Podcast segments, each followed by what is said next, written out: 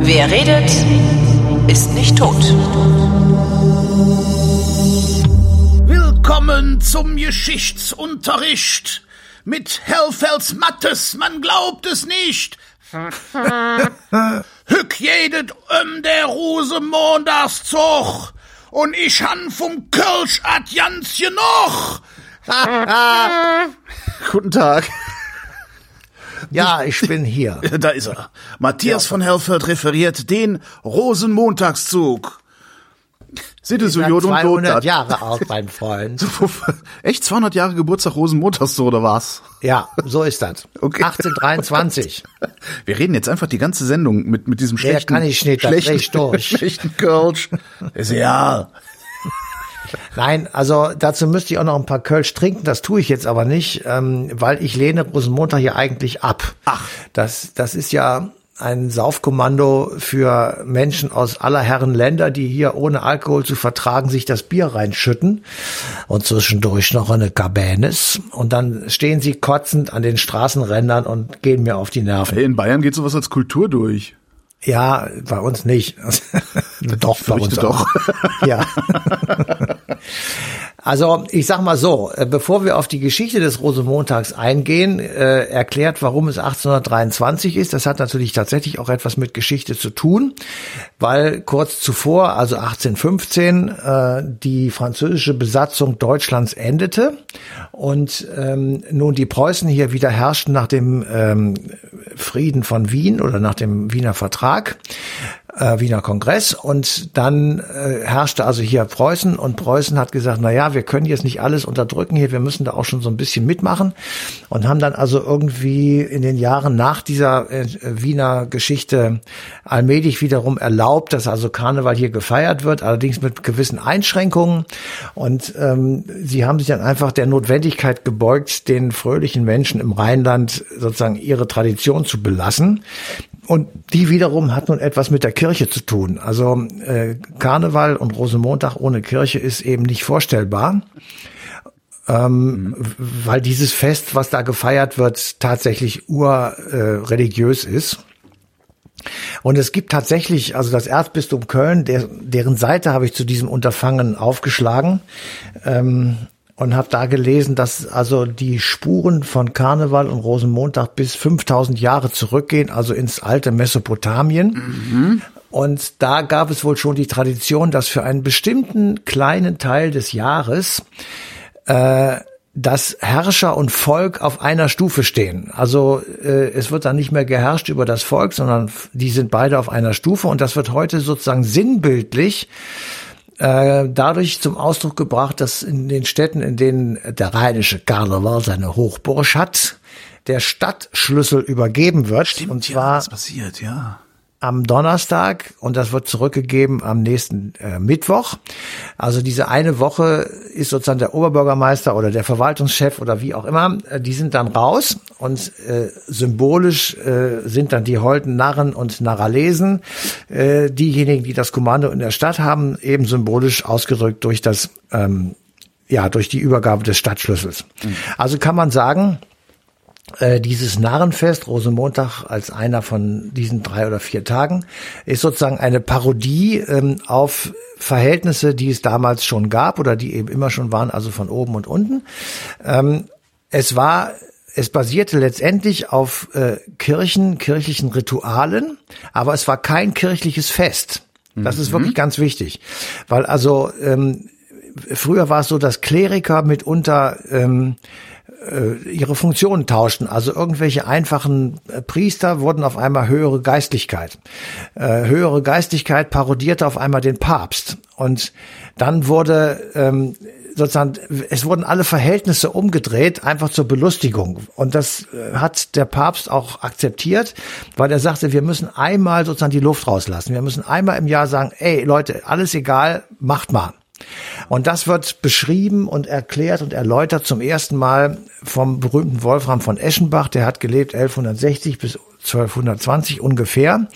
Und das war ein, ein Dichter und Lyriker und der hat Versromane geschrieben über die mittelalterlichen Gesellschaften und da taucht der Begriff Fastnacht auf, vor allem im Süden und in Österreich, währenddessen in Westdeutschland, also eher Richtung Norden, äh, zum ersten Mal bedeutet Karneval oder taucht das Wort Karneval aus abgeleitet aus Carnevale, also aus dem lateinischen Carnevale und das bedeutet Fleisch lebe wohl. Also Fastenzeit. Und die beginnt, wie wir alle wissen, wenn wir einmal richtig gesoffen haben, nach dem Karneval nämlich. Und insofern ähm, sieht man auch da, dass also die Fastenzeit vor Ostern äh, beginnt mit äh, dem Ende des Karnevals, also eine enge Verbindung zwischen kirchlichen Festen und der Erkenntnis, wir müssen den Leuten auch mal ein Ventil einfach erlauben. Und dieses Ventil wurde auch im Mittelalter schon wie heute auch häufigst dazu genutzt, in hohen Mengen Alkohol zu sich zu nehmen, sodass also der Kölner Erzbischof Wilhelm von Gennep aus der Mitte des 14. Jahrhunderts ist dieser Mann überliefert, ähm, verboten hat, Alkohol zu äh, verkaufen und auch zu konsumieren während des Karnevals, weil die öffentliche Ordnung wohl während dieser Zeit komplett, jedenfalls in Köln, lahmgelegt war. Wow. Und das galt also eine ganze Menge, äh, eine ganze Zeit lang. Da war Spielen und Tanzen an geheimen Orten verboten. Es sei denn, die Zünfte, also die Handwerkerorganisationen äh, waren eingeweiht. Und das Ganze wurde genannt Mummenschanz. Der Mummenschanz, ja, ist eins meiner da, Lieblingsworte. Da taucht ja. dieser, da taucht dieser Begriff auf und man sieht alleine an diesen Verboten und an dem Versuch der Obrigkeit, das alles in Bahnen zu lenken, die für, die in ihren Augen irgendwie akzeptabel waren, sieht man schon, ähm, letztendlich war die Stadt außer Rand und Band. Ja, so einfach ist das und ähm, das kann man gar nicht anders sagen und äh, das wurde äh, gemacht und mit mehr oder weniger klaren Regularien. Es war immer schon dabei ein Versuch, das dort eingenommene Geld zur Versorgung von ärmeren Menschen zu nutzen, bis hin, dass also die Einnahmen tatsächlich der Armenverwaltung äh, übereignet wurden. Ähm, und das ganze Treiben wurde verboten tatsächlich ähm, durch Napoleon. Also die äh, Spießer. Ja, die Napoleon ist ja 1806 ähm, hier sozusagen ins Rheinland einmarschiert oder wurde auf einmal präsent hier. Der Rheinbund wurde gegründet, das war ein französisches Protektorat und ähm, erst haben die Leute gesagt, das ist ja super, wir kriegen jetzt den Code Zivil, also endlich mal eine vernünftige Gesetzesvorlage, wir können die äh, oder vernünftiges Gesetzbuch, wir können die Werte der französischen Revolution übernehmen, äh, wir sind auf einmal ebenso wie die Amerikaner frei von Geburt an und das der Kölner nimmt das dann wörtlich.